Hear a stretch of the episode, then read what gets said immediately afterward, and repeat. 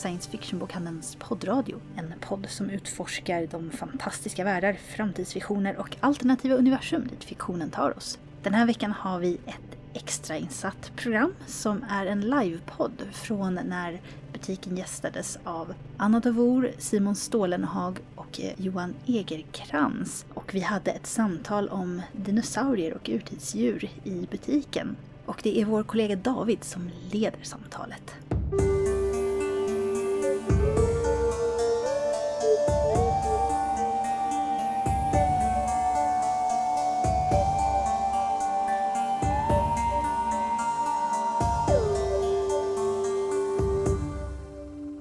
Men då, då sätter vi igång.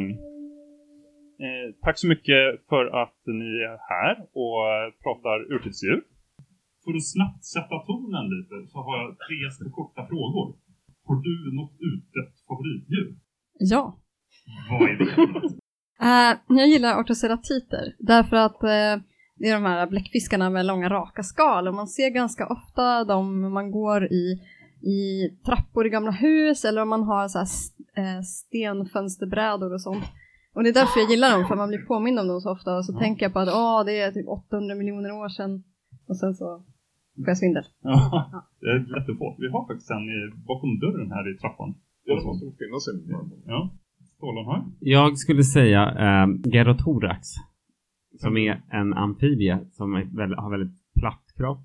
Som, som simmar runt och, och ligger kanske gärna i strömt vatten och, och, har gälar också. Och liksom väntar på att saker ska åka in i munnen.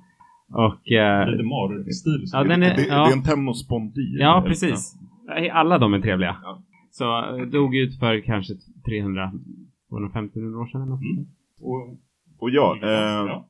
Eh, det är så svårt att välja. Men eh, jag, jag känner med dig. Ja, det får bli... T-Rex. Äh, exakt, men det, jag gör en bok om T-Rex nu. okay. Men, men äh, Gorgonops kör jag, eller, eller kanske en, någon, någon gorgonopsid. Kan du beskriva äh, bara vad det är? In, in, vad heter den? Instranoventia tror jag den största heter.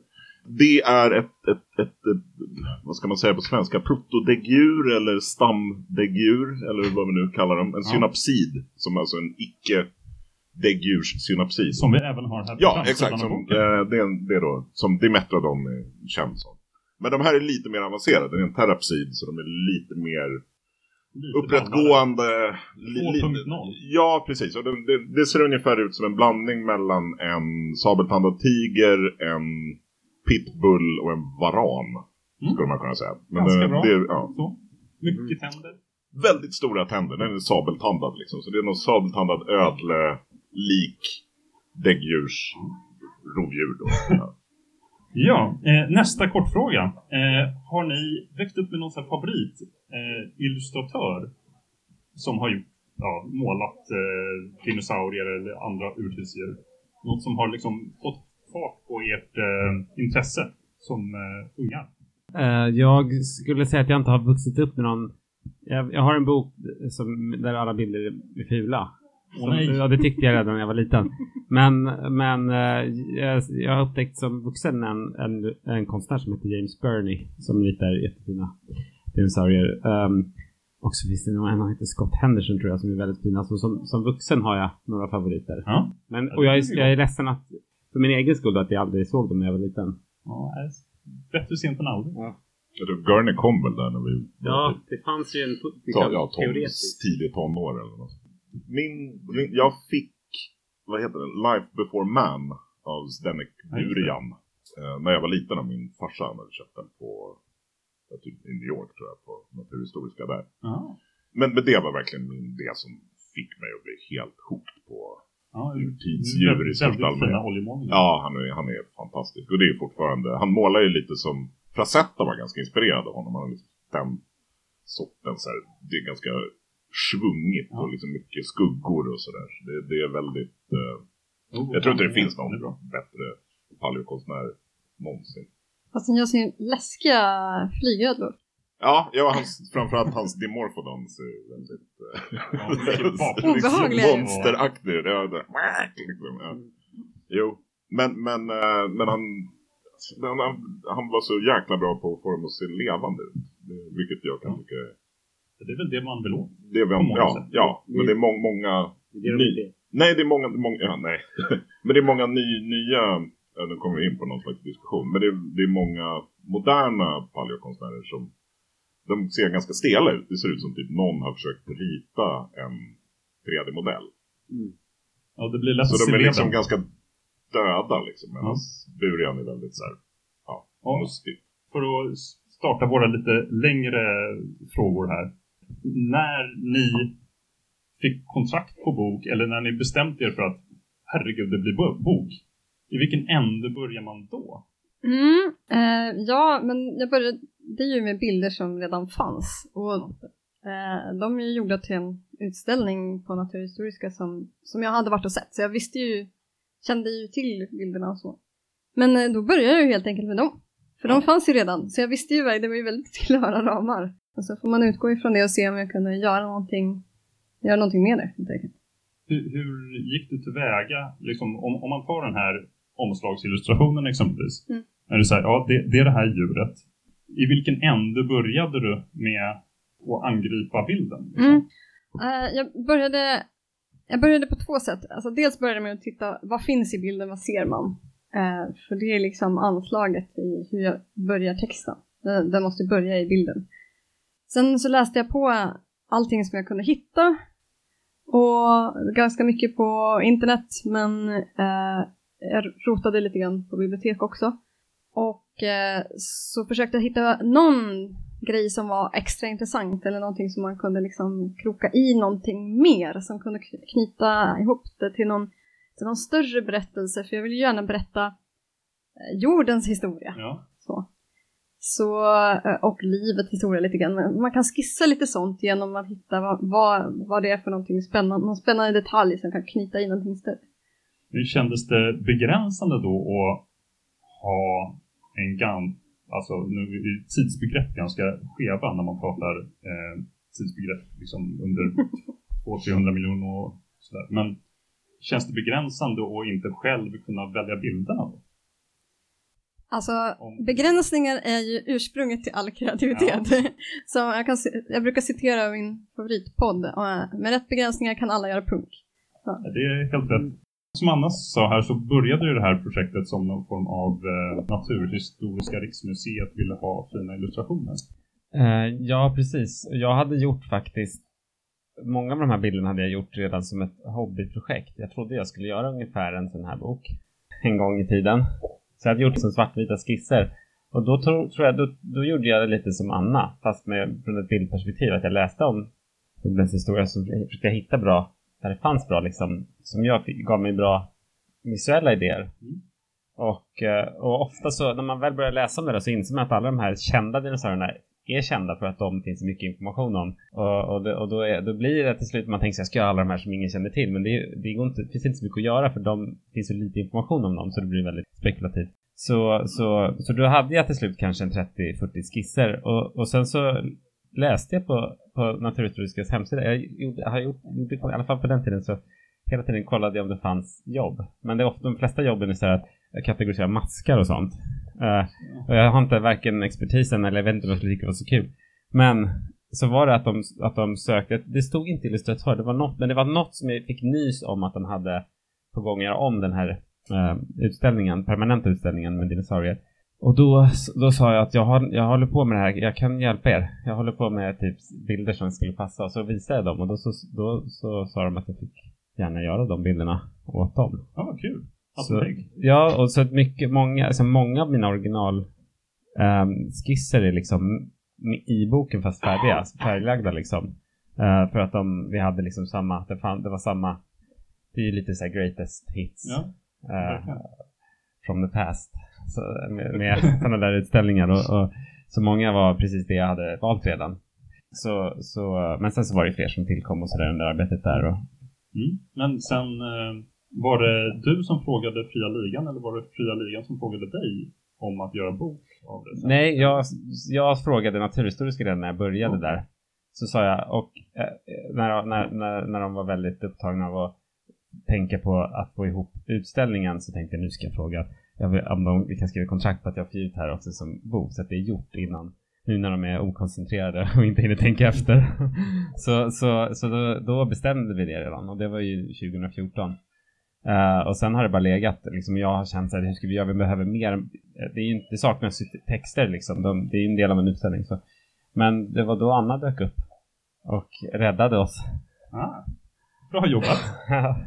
alltså, det var inte liksom bara så att jag dök upp. jag blev ju specifikt tillfrågad. Ja, Precis. Uh, uh, jag, hade, jag följde dig på Twitter. Och sen så sågs vi väl på olika, i olika sammanhang kanske. Det, det, finns några kopplingar som jag inte ens vill, alltså det är någonting med, jag känner att jag inte kan. Men det, ja, men alltså, det är någonting med ja. Fria Ligan. Ja, det är någonting med Fria Ligan. Och bokmässor, jag vet inte. Mm. Uh, det är inga sådana dinosaur furry? Nej, det är inga sådana subkulturer. Skumma subkulturer. Eller ja, det är det väl. Men här är vi. inga, inga, skum, inga skumma subkulturer har några beröringspunkter med fria ligan. Uh, nej. Nej. Gud nej. Vi går över till dig Johan. Ja, eh, förlåt. Ja, eh. ja helt ja. enkelt. Hur, hur började du? Var det förlaget som frågade dig eller du som testade saker på förlaget och så eh, fastnade? Det brukar ju alltid vara någon slags liksom, samarbete men det, det, var väl efter att jag hade gjort Nordiska väsen så mm. var jag lite trött. Den var ganska jobbig att göra så då ville jag göra något bara, roligt, enkelt. Då gjorde jag en pekbok som heter Första monsterboken. Med, och som uppföljare till den så funderade vi lite grann vad ska man följa upp monster med? bara dinosaurier. För då gjorde jag första dinosaurieboken och den var väldigt gjord som det liksom gjorde är väldigt så här cartoony och inte så himla genomtänkt i början och, och inte jag liksom vinnlade mig inte att vara sådär superkorrekt. Men efter att jag gjorde, hade gjort typ två bilder så började jag märka att jag snöade in mer och mer på Wikipedia. Jag liksom, jag har alltid varit jätteintresserad av, av paleontologi. Så jag blev mer och mer korrekt. Och jag märkte att teckningarna blev mer och mer korrekta. Så jag var typ tvungen att tweaka till dem i efterhand i Photoshop så att de blev mer karikerade. För att jag liksom drog hela tiden åt att göra dem korrekta. Mm, så, så det började där. Och i och med i den processen, bara den lilla boken, så blev jag ganska hooked. Och så började, och så började jag se, hittade jag din blogg också och började hitta dina mm. bilder. Så det var också en inspirationskälla. Och sen men du har sen, gjort två böcker. Ja, exakt. Ja, men exakt. Ja, men så gjorde vi den här, så gjorde vi den här pekboken. Och liksom de senare bilderna i den är liksom mycket mer korrekta än vad de, den första omslaget är. Kanske med en sån här Giganotosaurus som bara står och brålar på en kulle. Ja, men det är väldigt, väldigt så den är väldigt tropig så att säga. Men, men under den perioden, med, när jag gjorde den där så började jag följa ett antal bloggar. Som Tetrapodology och Mark Whittons blogg och jag började följa lite bloggar av paleontologer. Och, och nörda in mig mer och mer i det där. Och efter ett tag så insåg jag att så, jag skulle ju kunna använda de här bilderna och ja, flasha ut det och göra en riktig dinosauriebok. Så det blev alla tiders dinosaurier då. Och då var jag ju liksom redan, då hade jag hjälp från Ben Keir, heter han, en kille mm. på, på Uppsala universitet, mm. eh, som är paleontolog. Och sen, och sen när jag började jobba med den andra boken med flygödlorna, då, då fick jag liksom kontakt med de här snubbarna och tjejerna vars bloggar jag följer. Så då blev jag liksom, drogs jag in i något så här lite internationellt det, det var det sista vi såg av dig. Ja men precis, ja men det var såhär down the rabbit hole. Liksom. Eh, men så. det var redan från början tänkt att vara två helt olika böcker, eller liksom att det bara skulle vara dinosaurier första och Ja, den, för, den första, den för, det var, det, jag var väldigt noggrann med att det, det, om, det var, om det är en dinosauriebok som heter någonting med dinosaurier så ska det bara vara dinosaurier i den. Det ska inte mm. vara flygödlor och plesiosaurer och sånt, för de är inte dinosaurier. Så, och sen när den, den gillade folk, så då fick, lyckades jag sälja in och göra en, en bok då, en uppföljare som handlar om Ja, de, the also rans, de som liksom var with the band på något sätt. men de som alltid glöms bort. Svan, ja, men precis. Ja, exakt. Som, men, men det är ganska viktigt pedagogiskt tycker jag att, de, att inte hålla på att blanda ihop dem. Om, liksom, alternativt så gör man en, en, bok som ni har gjort som är liksom hela planetens historia så att säga. Då, då är det ju liksom, då förekommer ju alla. Men det, då får man ju det perspektivet. Ja, jag vill bara tillägga det att det är jättemånga så här kompisar som säger oh, dinosaurieboken, när kommer dinosaurieboken? Och jag ja. säger alltid, ja men det är inte en dinosauriebok, eller det är inte bara dinosaurier. Så, mm. Nej men ordet dinosaurie har ju blivit nästan synonymt med urtidsdjur. Mm. Det är, folk kommer att prata om typ sabeltandade tigrar som, ja ah, men det är en dinosaurie. Bara, nej, det, det, det är en stor katt med jättestora tänder men det är liksom fortfarande det är ett lejon, inte en dinosaurie. Kommer du ihåg de här, eller ni kommer ihåg de här som ett stor pansardjur? Som inte är en dinosaurie, men som fanns, den fanns på Naturhistoriska. Ja, glyptodonter. Ja, det är det kanske. Ja. Som också är en sån här riskzonsdjur som, som, den är väl 20 miljoner år sedan, och sånt där? 40 kanske? Nej, en miljon. Ja, alltså, det är till och med så. Modern tid. Ah, Nej, det... alltså människor bodde i deras skal. De använde dem som tält. Typ. Nej. Jo, rund, ja. Herregud. De här, ja, jättebältan liksom. Mm. Ja. Ja. Folk gröpte ur deras skal och så bodde de där. Alltså åt sig in. Ja. och sen bodde de där i. Nej men de, de, de, de dog ut för jag vet, Otroligt. 20, 20 000 år sedan kanske, 15 000. Och de har väldigt dinosauriskt utseende för att de ser ut lite som... En ankylosaur. Ja nej men det, ja. det är ju ofta så. Men... Eller, eller liksom folk pratar om mammutar som dinosaurier bara för att de är utdöda. Ja, väldigt stora. Ja, stora, men det är ju samtidigt uppenbart en elefant. Ja. men du pratade om, tidigare om att följa massa bloggar och sånt där. Eh, är det så man håller sig uppdaterad? Det, liksom, det händer så himla ja. mycket. Det, det upptäcks nya saker, det upptäcks nya arter. Nya arter får helt plötsligt nya namn. Är helt plötsligt inte en ny art för det visade sig vara ett barn till en tidigare art. Och det, så här, var, varje år så ja, ja, när jag sätter mig ner så, så här, vad har hänt nu då? Herregud.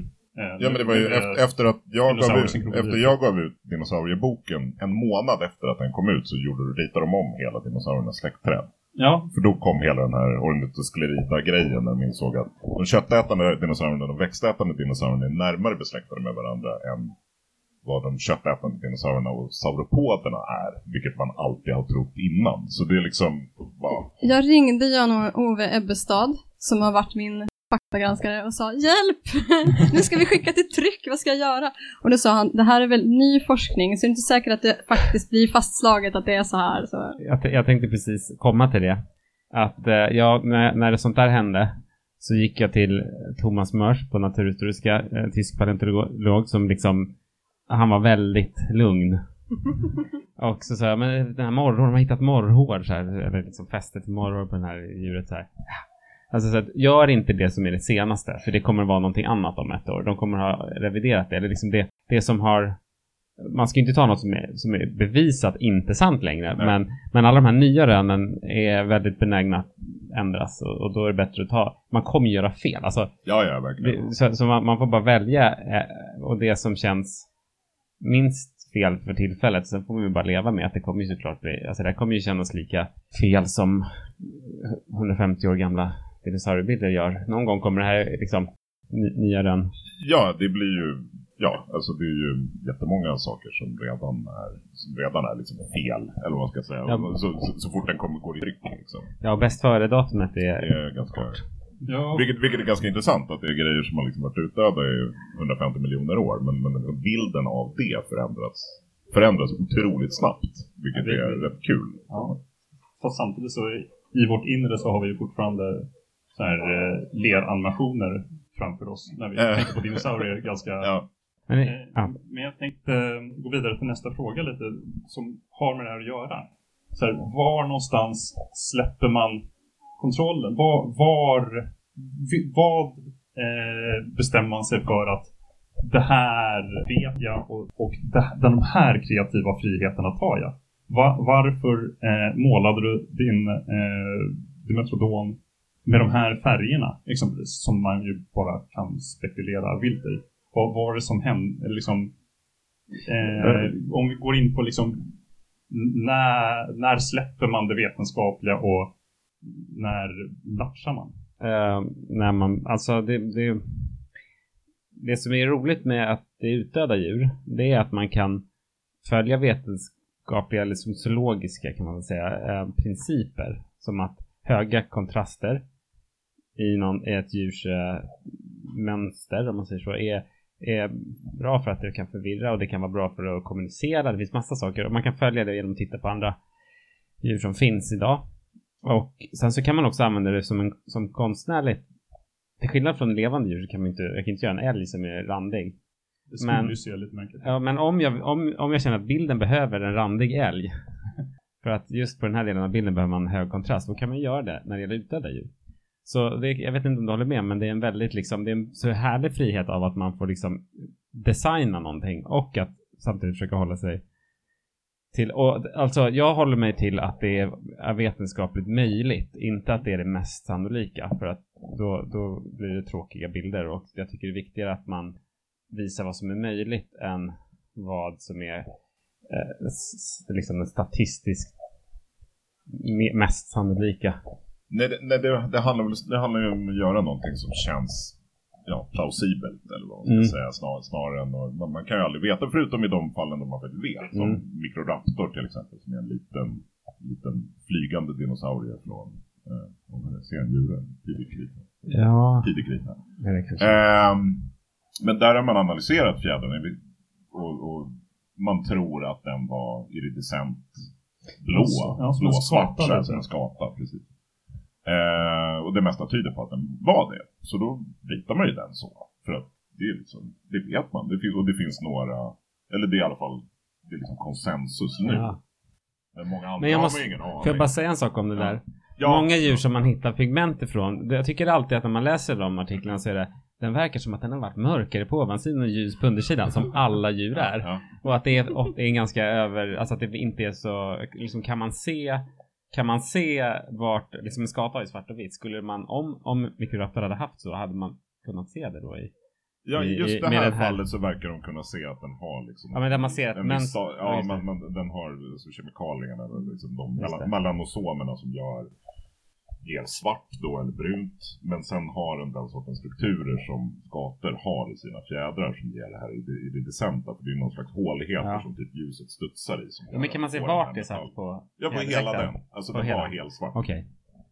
Just den. Mm. Men, men... Uh... Sen hittar de ett nytt. Ja, exakt. Men, ja. men det är det vi... Alltså, men när det finns en sån där grej som är bara, ja men det här är liksom nästan konsensus. Ja. Alla tror att den hade den här färgen. Då blir det lite konstigt att rita den ja, på ett annat sätt. Och inte det. Men det stora problemet är ju snarare att det finns tråper som växer fram. Alltså att det, det blir en klyscha att, att rita. Eh, jag menar, ett jätteklassiskt exempel är, det är då Burian som jag pratade om tidigare. Mm. Han, har, han har ritat eh, Titanis som är en slags jättestor köttätande fågel som fanns i Sydamerika. Samtidigt som glyptodonter. Ah, okay.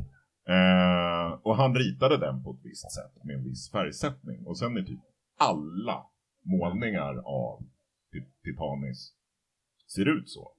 bara för att man bara kopierar det och liksom ingen har tänkt på det. Och det finns massa sådana där. Finns en, det finns en, en Brachiosaurus heter den numera Giraffa Titan tror jag. En jättelik version. Ja, fast, nej men jag tror det, det heter typ Brachiosaurus och så liksom Brachiosaurus ja. är någon annan. Okej, okej, ja.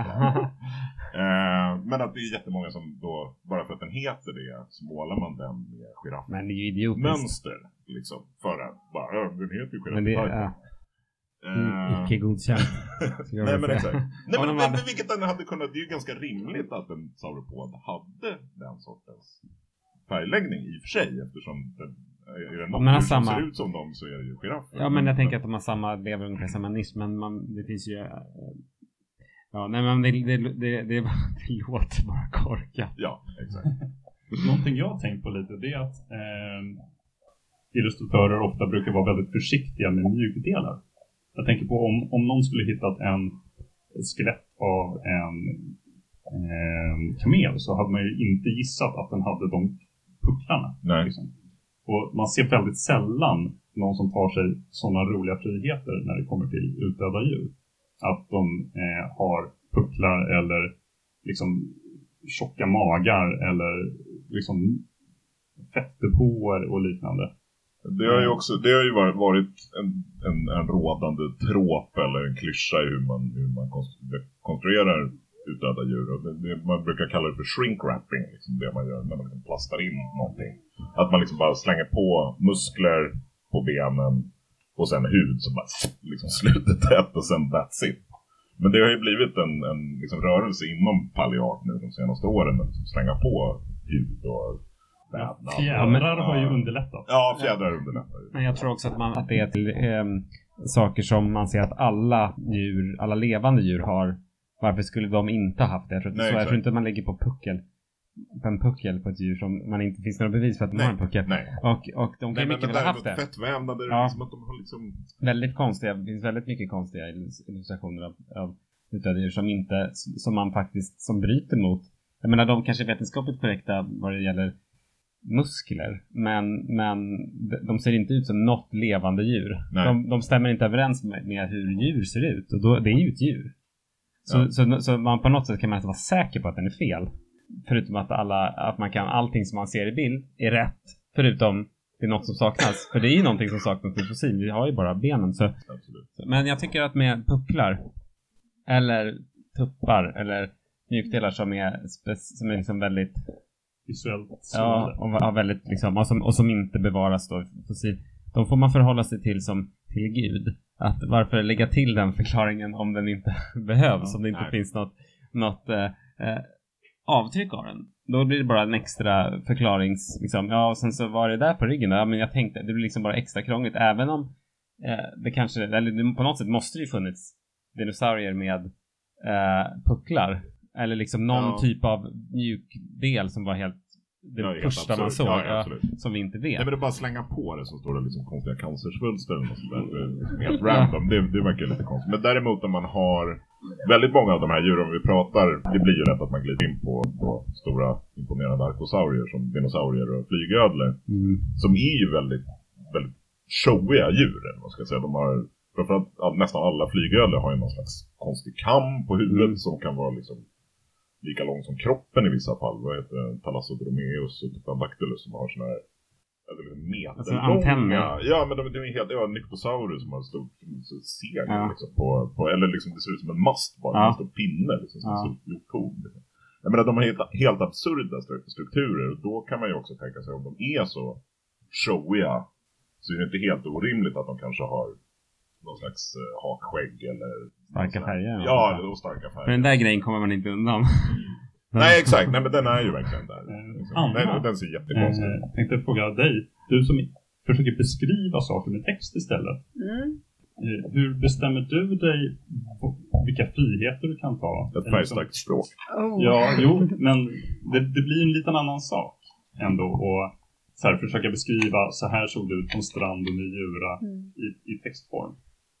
Ja, jag, jag har nog tänkt att jag försöker göra det till en riktig, ett riktigt djur liksom. Jag tänker att det är ett riktigt djur. Så då har jag tillåtit mig att till exempel eh, kalla åtminstone somliga av dem för han eller hon. Så att, eh, eh, ja, så att det blir liksom den individen man pratar om. Eh, och sen några gånger så svävar jag ut lite grann och beskriver kanske vad som kan ha hänt när ett fossil har blivit till. Men annars är jag faktiskt väldigt, väldigt lugn eh, i den här boken när det gäller sådana saker. Jag svävar, försöker inte sväva ut för jag tänker att eh, man ska inte liksom eh, fastna i någonting som, som kanske mest bara blir spekulation. Lite spekulerar mm. för att det ska bli lite roligt, men eh, inte så mycket. Vilken inspiration tar ni liksom från dagens djur? Du, du nämnde ju att de, har, här, ja, de verkar ha varit lite mörkare på ovansidan än undersidan. Liksom och så där. Det här, om vi tar den här, den här verkar inte direkt, direkt plockad från någonting som lever nu. Eller?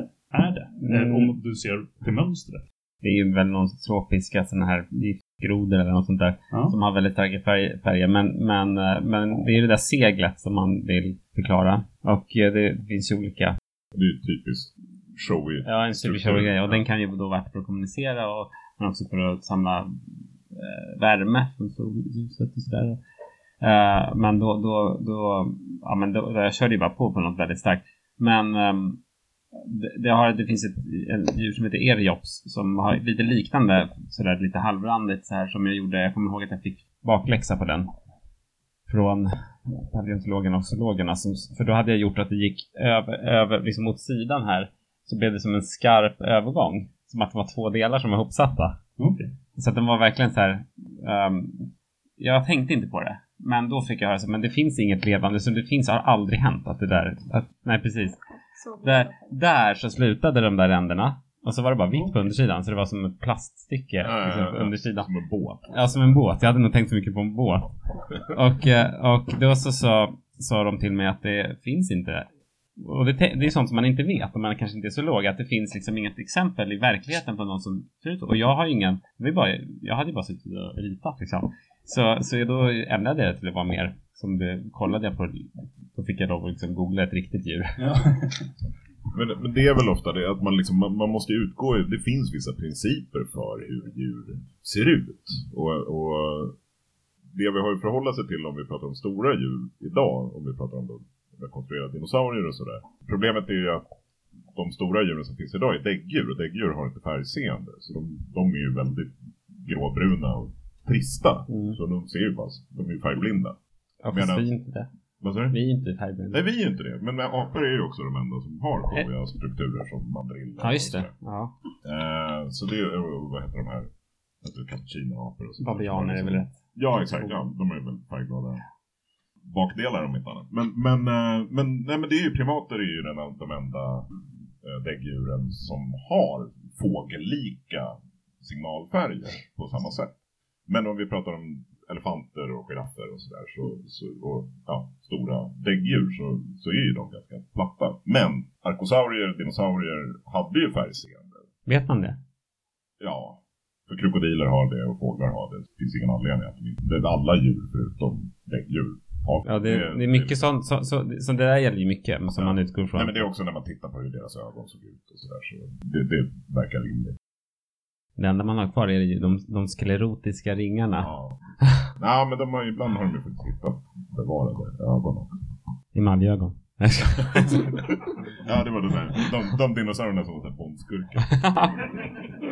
Nej men, men, det, men det rimligtvis hade de färgseende.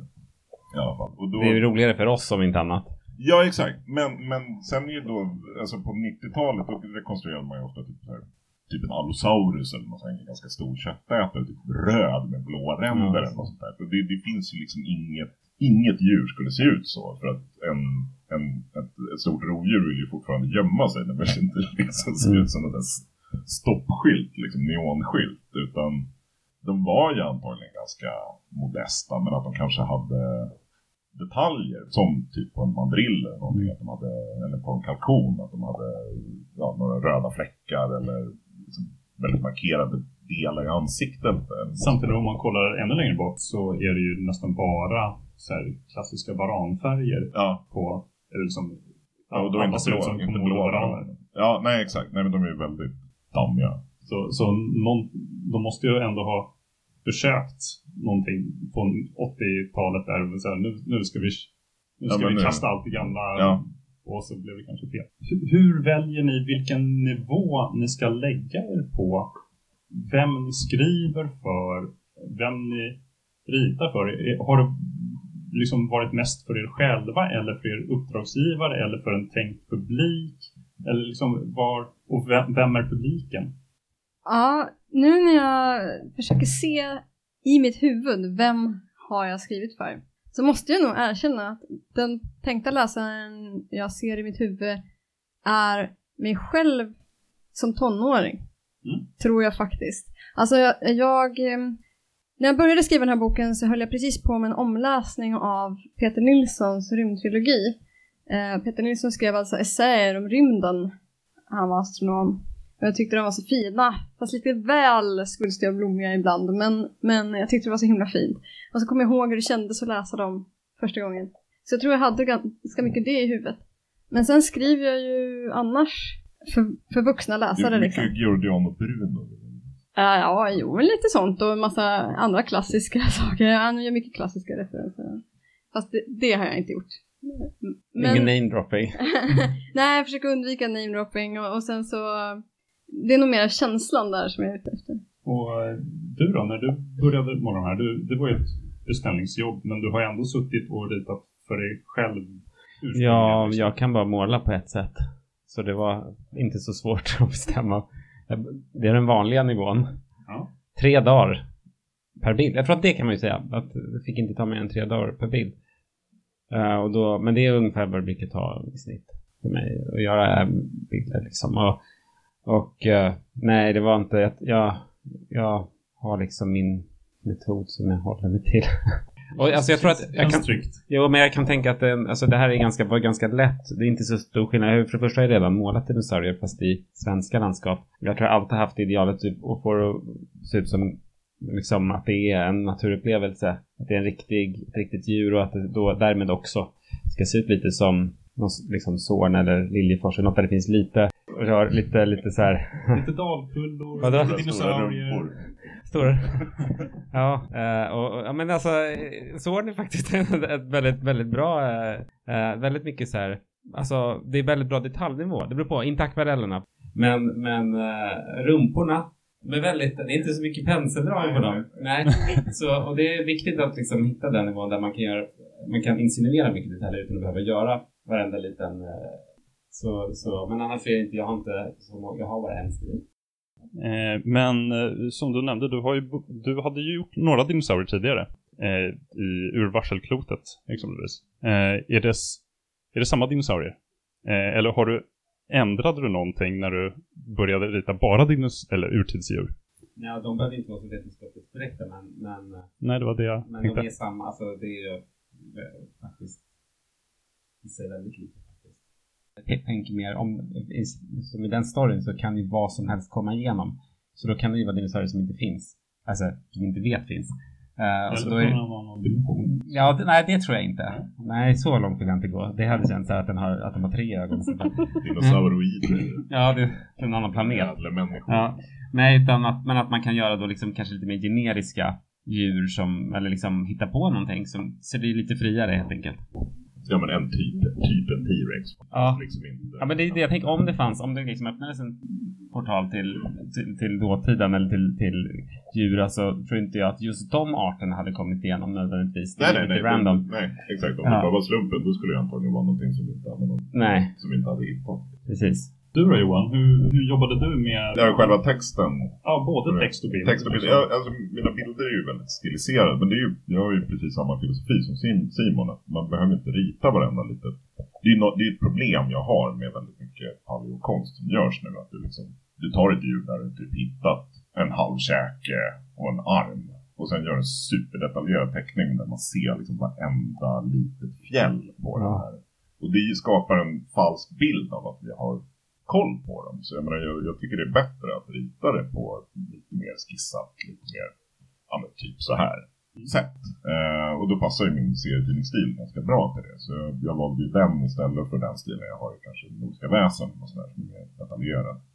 Sen språkligt så, jag vet inte, ja, men jag har liksom samma, samma inställning som Anna. Att eh, ja, men, jag, jag riktar mig till mig själv som 11-åring eller så. Den här eh, boken hade jag velat ha då. Ja, ja men precis. Och, och jag känner väl språkligt så det är nog ganska avancerat. Är ungefär, jag skriver den ungefär på samma sätt som Nordiska väsen och Nordiska gudar. Framförallt, vi, hade, vi bråkade lite grann, även om den här är tänkt att vara till lite yngre barn. Så vi bråkade lite om olika ord. Jag kommer ihåg mina redaktörer tyckte att, eh, vad var det när vi pratade om, om flygöder så tyckte de att eh, hudmembran var liksom svårt ord. Och jag bara, det finns inget annat bra ord för det. Och dessutom så lär sig de här ungarna säga typ scansoriopterid. Så det tycker jag kanske inte. Ja, vi kör med eller Pachycephalosaurus. Eller liksom de, ja. de, de, kan plocka upp de här jättekonstiga glosorna och namnen på, på dinosaurierna. Då kan de fan lära sig hudmembran. Mamma, jag ska med mitt hudmembran. jag tänkte att vi ska avrunda här. Och är det några av eh, er som sitter här som har några frågor eh, till eh, våra paneldeltagare här. Ja. Ja, eh, frågan var eh, varför, de, okay. va, varför djuren som kom efter massutdödandet i slutet av Krita inte får lika mycket bilder. De har några i vår. ja. Jag gjorde en också om urtidsdjur som där också handlar om däggdjur. Ja. Liksom. Det kanske är på gång. Jag, tr jag tror det. Jag, jag, tror folk börjar i alla fall få upp ögonen för att det finns fler utdöda djur än dinosaurier. Uh, och då, jag tycker, jag menar, det beror på vad man pratar om. Mammutar får ju ganska mycket uppmärksamhet.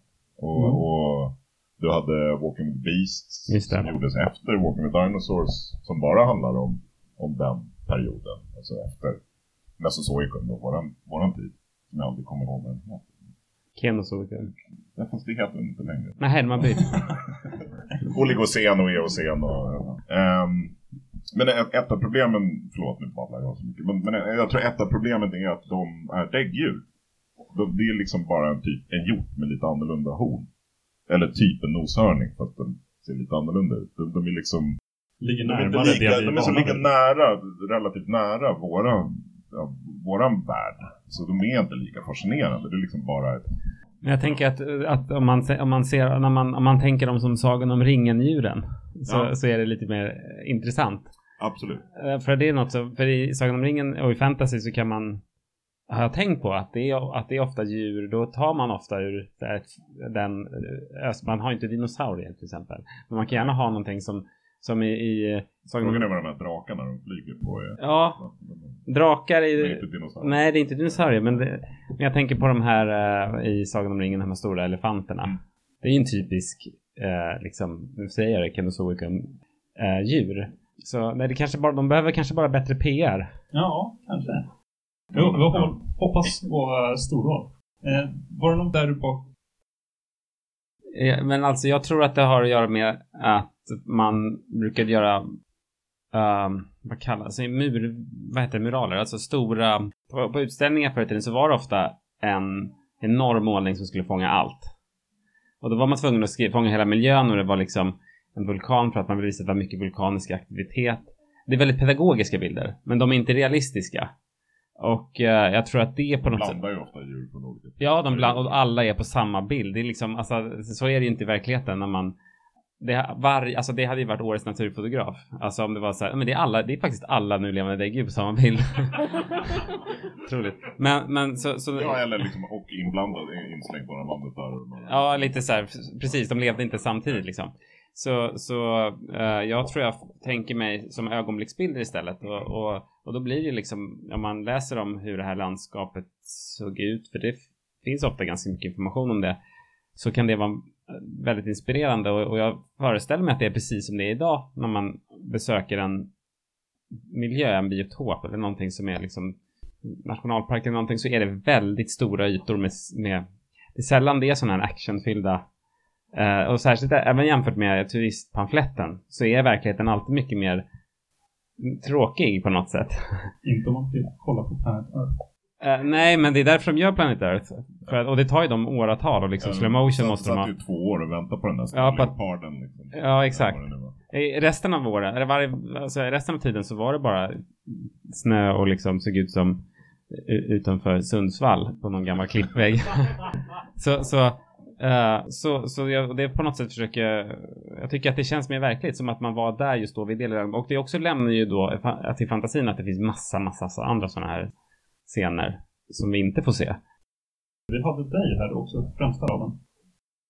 Frågan var eh, hur, hur Simon börjar med eh, illustrationen. Liksom, om du börjar med en skiss i, tillsammans med en paleontolog eller något annat. Ja, när jag var på Naturhistoriska.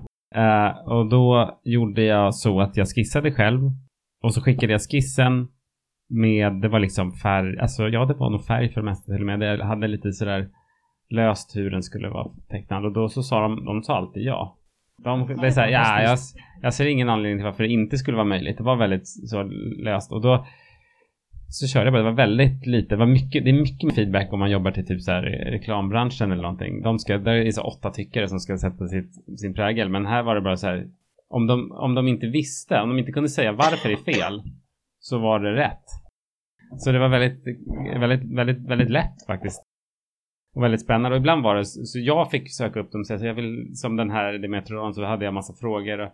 Den gången fick jag faktiskt titta på oidentifierade hajtänder från eh, 40 miljoner år sedan. Det var något specialområde som han hade som låg så här i en liten, jag vet inte varför jag säger det, men de låg i en, det var en stor upplevelse för mig för att det var osorterat, osorterade fossil. Så jag tittade så här och så såg jag små tänder och det var liksom ingen människa som hade sett just den tanden för mig. Eh, en, en fråga där bak. Oj, vad är den mest irriterande dinosaurietropen? Rytandet. Jaha. För mig tror jag. Ja, jag, jag skulle nog slänga in eh, eh, det här som vi nämnde tidigare, den här vulkanen i bakgrunden. Ja, fast, fast det har de kommit ifrån. Men, men, men, men rytande överhuvudtaget, alltså djur som ryter, framförallt när de håller på och jagar andra djur. Det är jävligt dumt. Det är, det är inga, det är liksom lejon springer runt omkring och ryter när de jagar. När de tysta. De är ju arga. Koncentrerade. Men alltså, de, ska ju, de ska ju döda någon. de ska vara jättearga. Ja, ja, nej, men det, nej men det, och sen röt de antagligen inte dinosaurier i alla fall. Så, på det sättet i alla fall. Har ni något eh, att lägga till? Nej, jag tror att det mest eh, irriterande som jag vet det är att alla saker kallas för dinosaurier. Det här är inte en dinosaurie. Nej, Okej. det, och, men det, är alltså, det säljer bra att ha dinosaurier i, i titeln. Um, urtidsbilder, vi hade ju, det är ju svårare, det är liksom, vad kan det, det kan ju vara vad som helst. Uh, men, men vad heter det? Uh, nej, jag försöker komma på något som är irriterande, men det är alltså, som sagt, jag tycker man kommer ganska långt bort från, det har hänt mycket. Så, så, så det är inte så mycket, alltså det, det, är, det är som det är nya tropes nu kanske. Eh, och de- här senaste Jurassic Park-filmerna, de har ju liksom medvetet gått tillbaka till en gammal stil. Och det, de har verkligen stöd i det i boken. Om man läser originalboken så, att de inte har fjädrar och sådär, så, så var liksom Ja, redan i första boken så började forskarna där på eh, parken att så här, vi ska göra dem bättre än de riktiga djuren. För de riktiga djuren är så tråkiga. De är bara som djur är. De är tråkiga och typ bara ligger och sover. Så vi måste göra dem mer som folk förväntar sig att de ska vara. Och det är precis det de har gjort i de här filmerna. Så, så det var en liten diskussion där det var många patentfrågor som, eller Dino-fans som tyckte så här, nej, varför, varför ser de så old school ut? Men jag tycker att de har stöd ur, ur med tanke på första boken. Och hur, vad som, hur, den, hur den är uppbyggd. Men ja, kan jag säga bara en, ett, ett tillägg där? Uh, jag lyssnade på några paleontologer som pratade om senaste Jurassic Park-filmen. Uh, eh, det var en av dem som sa att uh, dinosaurier kan ju vara skrämmande fast de är verkliga. För att hon jämförde då med uh, Hitchcock-filmen Fåglarna. Att uh, vi känner igen de här fåglarna och de är helt realist- ser helt realistiska ut, men de är läskiga ändå. Man, man skulle kunna göra realistiska dinosaurier som är läskiga i alla fall. Ja, ja. Tiden går, så vi har en sista fråga här, är jag rädd. Frågan är alltså hur man jobbar med bakgrunderna kring urtidsdjuren. precis som med andra djurs former och beteende så påverkas växters beteendeform av n- deras nisch som de har. Så och, man, det, man brukar säga att man inte ska göra kanske lövträd och gräs och sådär när det är mesozoikum för det var, kom väl, ja, gräs kom inte förrän efteråt och lövträd kommer där någonstans i slutet på mesozoikum och det var bara barrträd innan och ormbunkar och sådär. Men de hade ju samma roll som de gräs och lövträd och, och eh, till exempel innan barrträd så fanns det ju en, heter den gloss, glossopteris tror jag, ett träd som hade liksom tungformade blad. Och det var vanligt, det var liksom den vanligaste trädtypen som fanns över hela jorden och eh, när jag pratade med den eh, paleobotanikern som, som skulle feedbacka på den delen av mina bilder då, då, då gjorde jag först på, gjorde jag bara runda sådana träd. Och så sa han att de såg faktiskt ut som granar. För att de hade liksom en sån form. Och det fanns stöd för det, för hur de tar emot ljus och de, på de breddgraderna de är med så är det bättre att ha den formen och så. Så då gjorde jag bara att man, det ser ut som gran, granar. Men om man tittar nära så är det liksom tungformade blad istället för eh, barr. Så eh, man kan ta sig frihet där så att det ser ut som att det är gräs, det ser ut som att det är något man känner igen. Man skulle nog känna igen det. För det kan jag tycka att, man, att det ofta framställs att det ser ut lite som fejkväxter. Att man alltså bara för att visa att det är en sån här konstig växt och den här är så konstig så ser det ut som att de nästan är gjorda av plast. Men jag tror att man skulle sett det mycket mer som en sån växtligt virvar av bara liksom linjer och så att man kan liksom köra på ganska fritt. Det är väl bra att inte gå in på för mycket, för mycket på detalj och inte göra liksom något specifikt om man, om man inte verkligen Ja, det var, framförallt så det var, den stora skillnaden är ju att gräs, gräs är ju väldigt unikt för att Ja. du hade ju inte savanner under mesozoikum för det är liksom bara gräs som ger upphov till den för att det brinner upp och så liksom det. växer det mycket snabbare än alla andra växter och sådär. Så det är liksom, det var ju skog nästan överallt och så var det lite ängar och sådär men, men det var ju en nästan helt skogklädd värld till väldigt stor del. Men sen så är det väl också det här med att man vill vara pedagogisk och säga, för man säger ofta att det var varmare. Och det är väl liksom ett enkelt sätt att visa att planeten var varmare. Och det är liksom en sån där, också gammal trope som har blivit ja. då att då är alla bilder så ser det med öken eller regnskog liksom.